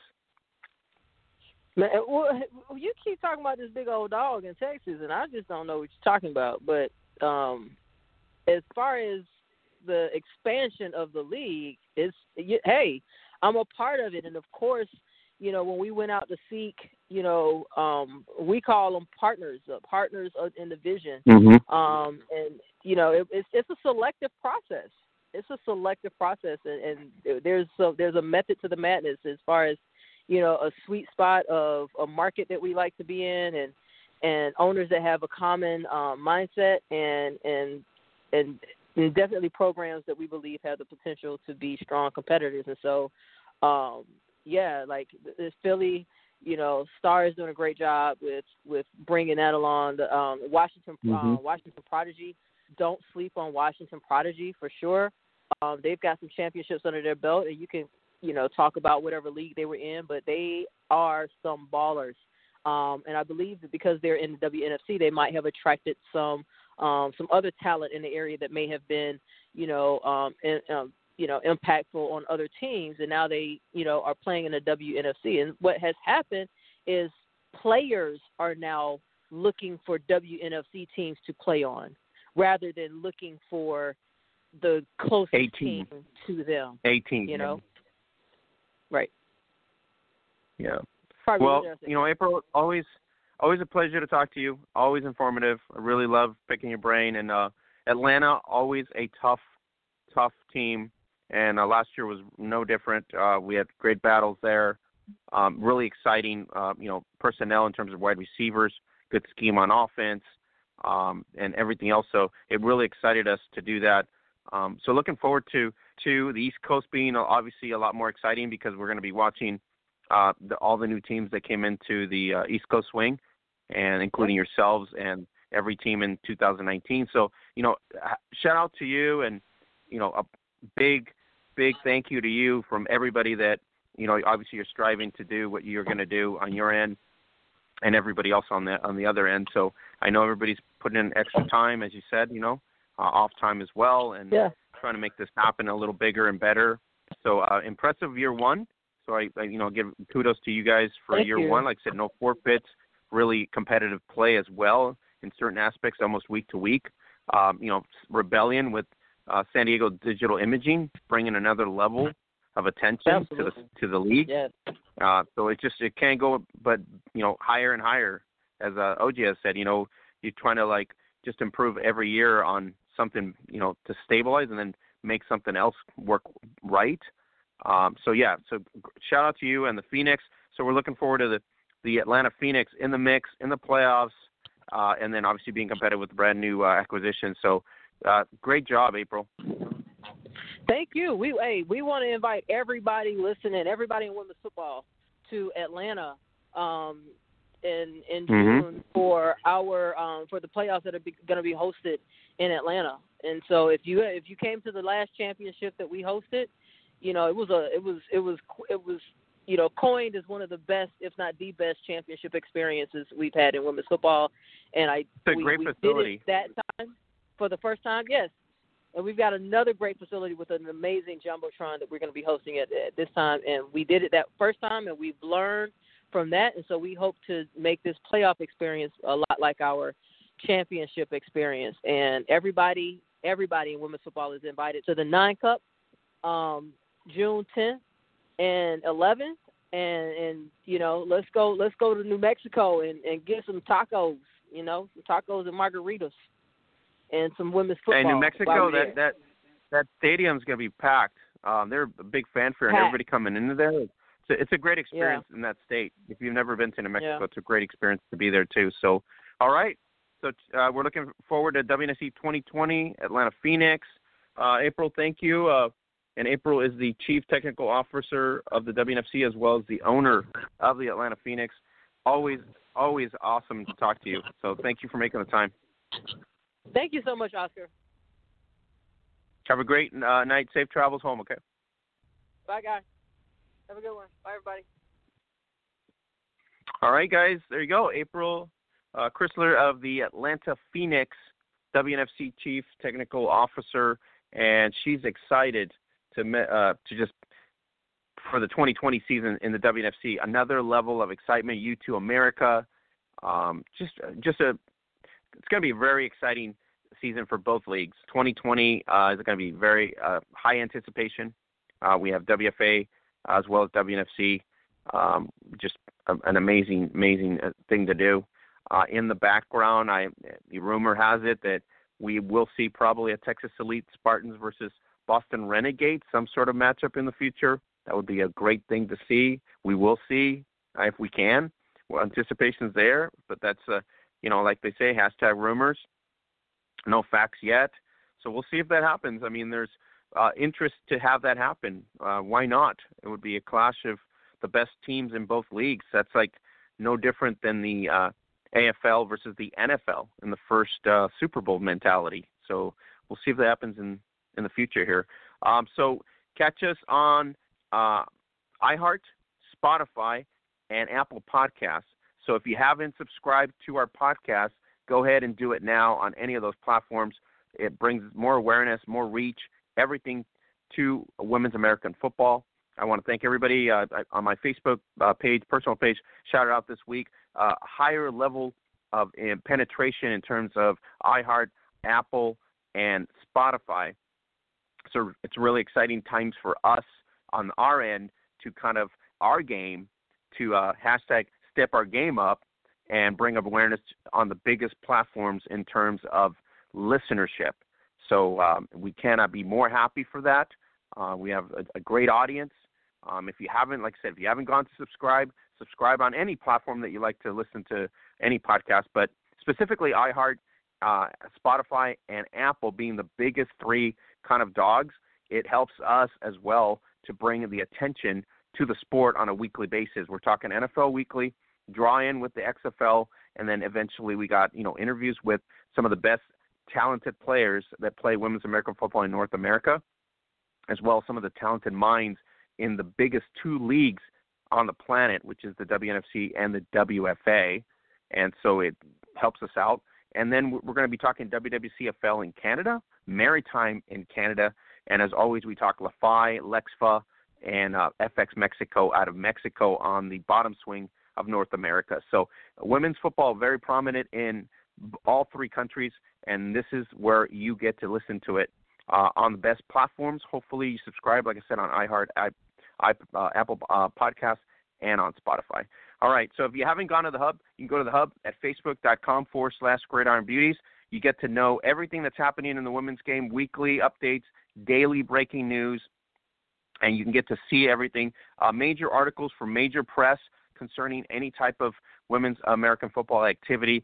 Thank you to everybody that collaborates with us. Uh, the best network on the planet, the best resource on the planet, because of the lot of hardworking people that love and admire, are devoted to um, bringing awareness to women's American football, and that is our network uh, on Iron Beauties on Facebook.com forward slash Gridiron Beauties at the Hub. Uh, so you got a great article uh, came up by ESPN.com. Uh, NFL's first two full-time women coaches, and that was Coach uh, uh, Coach Locust, uh, one of the um, uh, coaches there. They did a feature on there by uh, Kana Worth, uh, Whitworth. So you can go to the hub and you get the feature there by ESPN.com. Uh, you also get the updated scores this week from uh, Extreme Female Football out of Texas, Week Five. Uh, the Generals continue to roll in in this season, looking for another title. Four and zero uh, so far in the season. They take care of the Fire, twenty to uh, twenty to zero the score. Three and one. Uh, the Fire fall to three and one. Got Warhawks zero and four. They lose thirty eight to seven against the Empire, who evens out at two and two. You have the Divas 39-34 edging the Cobras. We should have some highlights uh, of either of the uh, either of this game on still photos. Um, and we should have those highlights probably by the Cobras or the Divas. So we'll uh, upload those at the hub once we get the uh, still photos from the action that happened there. 39-34, really good competitive matchup. Uh, Divas fall to two and two, even themselves at 500, as well as the Cobras at two and two, staying in the middle of the pack. And then uh, the Vixens 67 to 6 over the Spartans. Spartans have struggled uh, all through the first four weeks of the season, 0 and 4, and then 3 and 1 for the Vixens. So it's going to be a really exciting week six in the X uh, uh, XX uh, XFFL in Texas. So looking forward to that next uh, next matchup there. There's a cool article by Yahoo Sports that was done uh, on Yahoo Sports, and that uh, kind of spotlights the WFLA Santia Deck, who is uh, make, making some waves here. We're looking forward to the exhibition season for the WFLA coming up here in May. Uh, some of the schedules have been put out already for the exhibition season. You can actually go on Eventbrite or you go to WFLAfootball.com and get the information there for tickets. Uh, tickets starting, I believe, at 55 to 100 dollars. Also, uh, the games are going to include, I believe, an all-star format from what CEO Lupe uh, Rose said. Uh, so it will be all-star formatted at this point, not so much team versus team matchup because of issues with uh, rostering and players, enough players to do that. So it's going to be showcased in different cities, um, and it will have obviously A1 Entertainment. Uh, I believe it's by Icon Entertainment, which is Ja Rule's company. So looking forward to that. But you can get a kind of a tidbit in terms of what Santia Deck is all about and what the WFLA is going to be about in terms of 2021 and that was done by Yahoo Sports. You can go to the hub at this point down there as well. Um, there was a release uh, by the WNFC uh, by Kay uh, Mitchell, and that was a release uh, basically from the Office of the Commissioner concerning the co- coronavirus and how that's affecting everybody in our sports uh, realm of things. So the uh, WNFC um, quote: WNFC is committed to safety within the league and has started working on precautionary measures for the coronavirus, uh, the disease used by the novel, corona, uh, novel coronavirus. We want to make sure members at every level of our league have the information they need to stay healthy and have a great season. Currently, we are monitoring for all potential impacts that may have arisen, including contingency planning and working to address these matters further. As commissioner, I will personally spearhead these efforts and will be collaborating with Ashley Young as my assistant to aid me as directed by WNFC leadership. We will be following the evolving public health recommendations based on the reliable sources such as CDC and other governmental health authorities. Your resilience and patience is appreciated as we continue to work together in minimizing the impact of this virus. Please feel free to contact league administration with any concerns. Unquote. Uh, thank you, uh, Candace Mitchell, Commissioner of the WNFC. And we also have WFA as well in the same uh, situation, uh, pretty much just following the lead in terms of what the government and local health authorities will dictate in terms of each market, and obviously the, the CDC and the administration, obviously coming from Washington, uh, D.C. So we'll look forward to. Hopefully that's not the case, but if it is, then um, it's not going to be a big deal. As uh, some somebody had told me on Twitter, uh, we don't have an audience here yet, anyway, so it's not like it's going to affect our pocketbook uh, at this point in terms of stadium awareness and things like that. But reality is reality. Uh, some of the major sports leagues really anticipating um, playing games still, but might might not have fans in attendance at this point. They could muster some of the loss because of the big revenues they have. But in women's football, it's really kind of a mute point in the way because the attendance is not really our our biggest draw at this point. So it's going to be more of a, a bringing an audience in for maybe a visual platform in terms of 2020. So that might help us, considering that it's going to be on TV, considering it's going to be on the media. Um, maybe somebody's going to scroll this, scroll around their television, and then they're going to probably end up watching a WFA, you know, matchup on 11 Sports, or they end up watching a WNFC on Youtoo America, which might be beneficial for us. So I don't want to say the coronavirus is going to benefit both leagues, but in the end, uh, you know, it's a it's a serious matter that everybody's dealing with. So, but it could eventually maybe benefit us in terms of visibility. So we don't know, but it could do that. So uh, there's also a, a, feature on her story. Uh, it was done by ESPN on Sports Center, and if you watch it there, you could do a replay as well uh, on the Sports Center.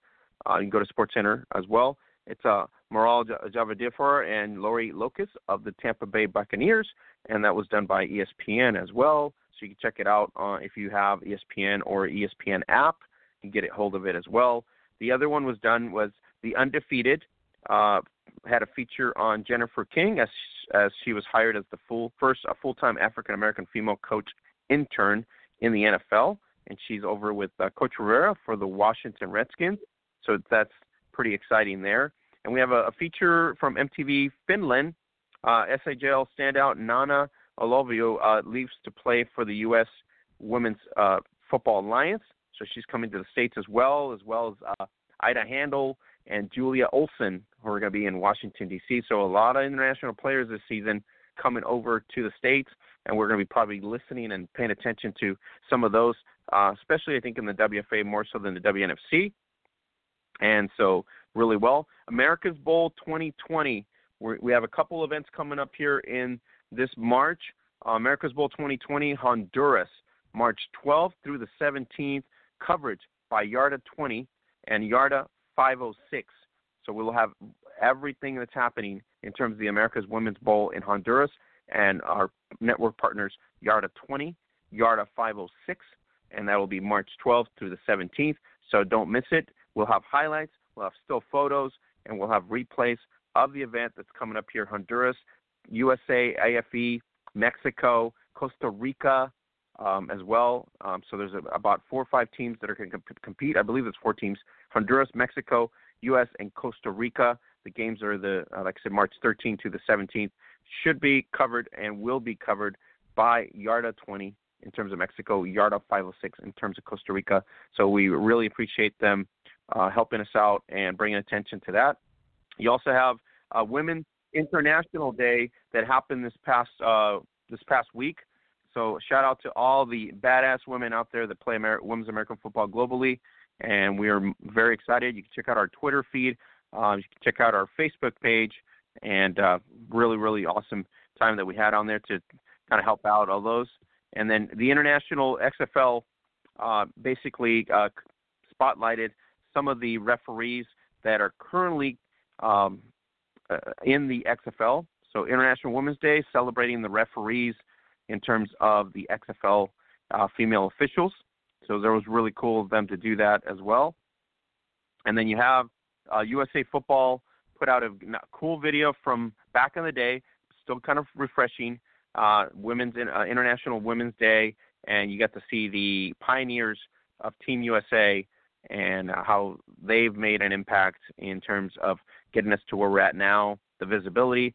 Some of them are obviously in the NFL now. Uh, Callie Brownson, you had Katie Sowers, Jennifer King. So a lot of the former Team USA uh, players are now making ends roads in the NFL uh, due to uh, Sam Rapoport's Women's Career Forums, and um, they got opportunities with fellowships and, and all that, and especially on coaching staff and stuff like that. So really, really awesome to see.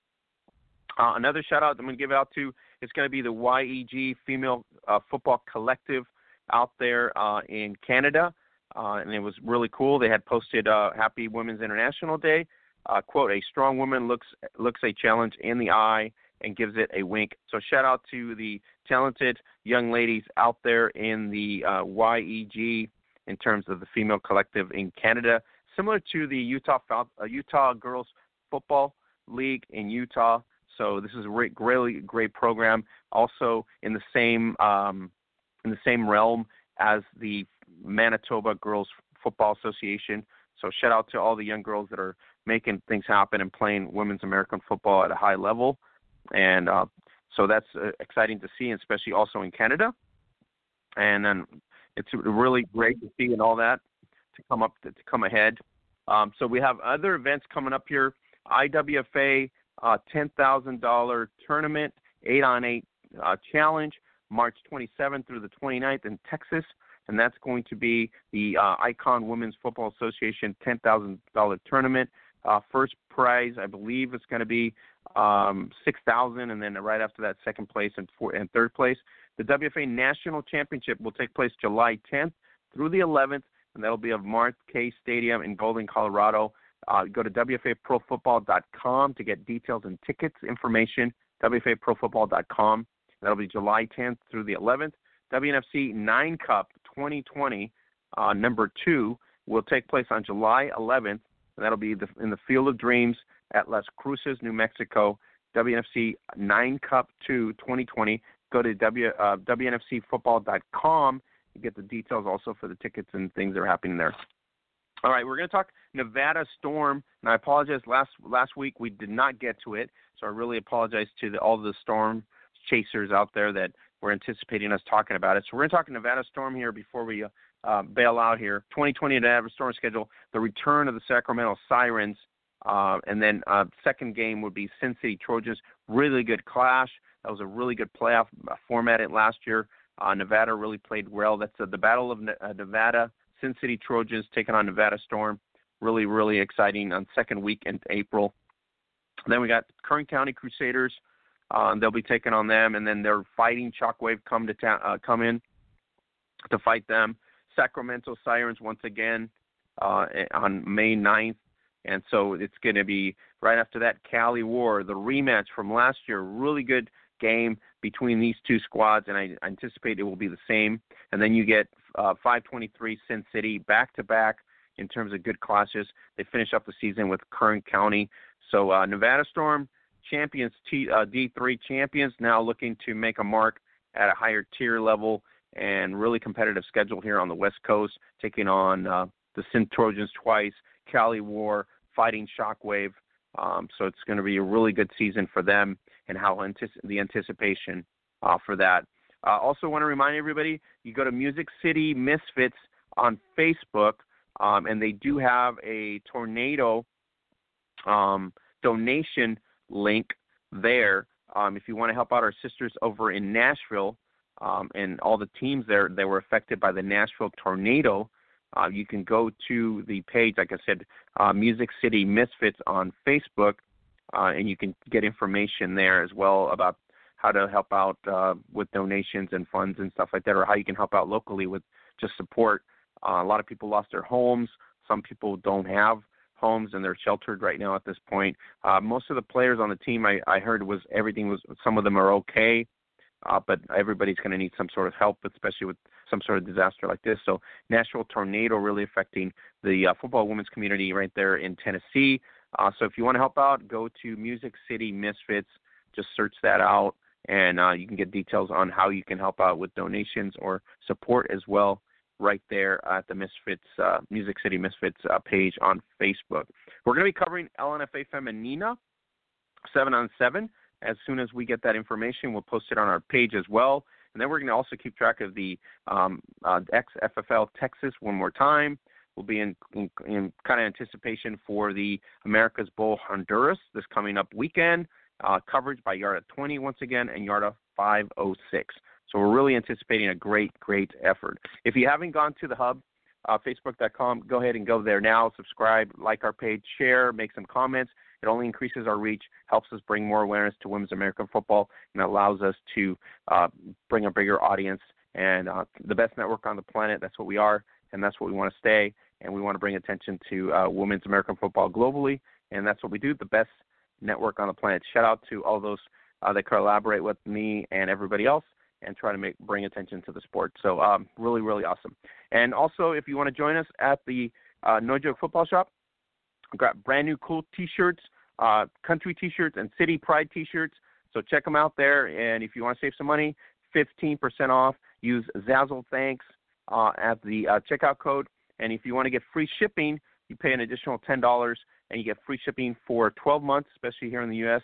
And you can order anything from Zazzle, uh, No Joke Football Shop for free shipping uh, for 12 months. So check it out. I appreciate everybody from uh, Europe that has purchased stuff from us. Also, a couple people from Texas locally and the states.